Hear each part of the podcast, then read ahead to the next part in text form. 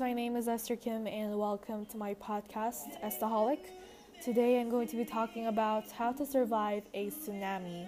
Last episode I talked about how to survive an earthquake, and tsunamis were mentioned on my previous episode.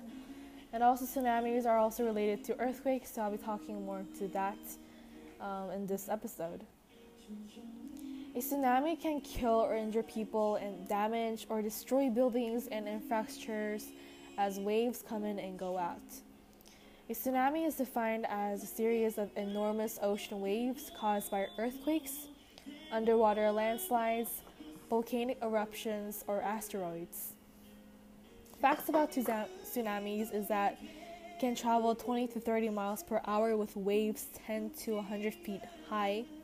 A tsunami can also cause flooding and disrupt transportation, power, communications, and the water supply. And this could happen anywhere along U.S. coasts that have that border the Pacific Ocean or Caribbean have the greatest risk. If you're under a tsunami warning, first protect yourself from an earthquake.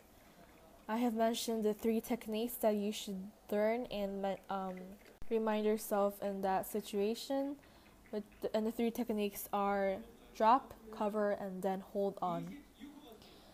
Get to high ground as far inland as possible. You can protect yourself from a tsunami while also protecting yourself and your family.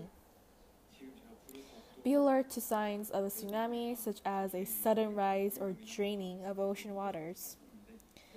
Also, please listen to emergency information alerts.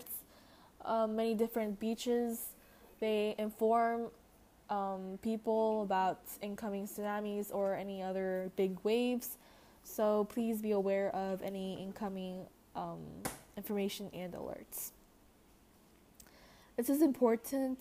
Do not wait. You should leave as soon as you see any natural signs of a tsunami or receive an official tsunami warning. If you're in a boat, go out to sea or far away from land, because usually tsunamis hit the land with a very big wave. A lot of people get surprised or shocked when they see a big wave incoming, so they usually freeze and wait for it to come and hit them. This is very dangerous for people who get shocked and cannot move. So if you have any friends or family that are not moving, then move them and alert them about incoming tsunami. I'll continue part 2 of this how to survive a tsunami.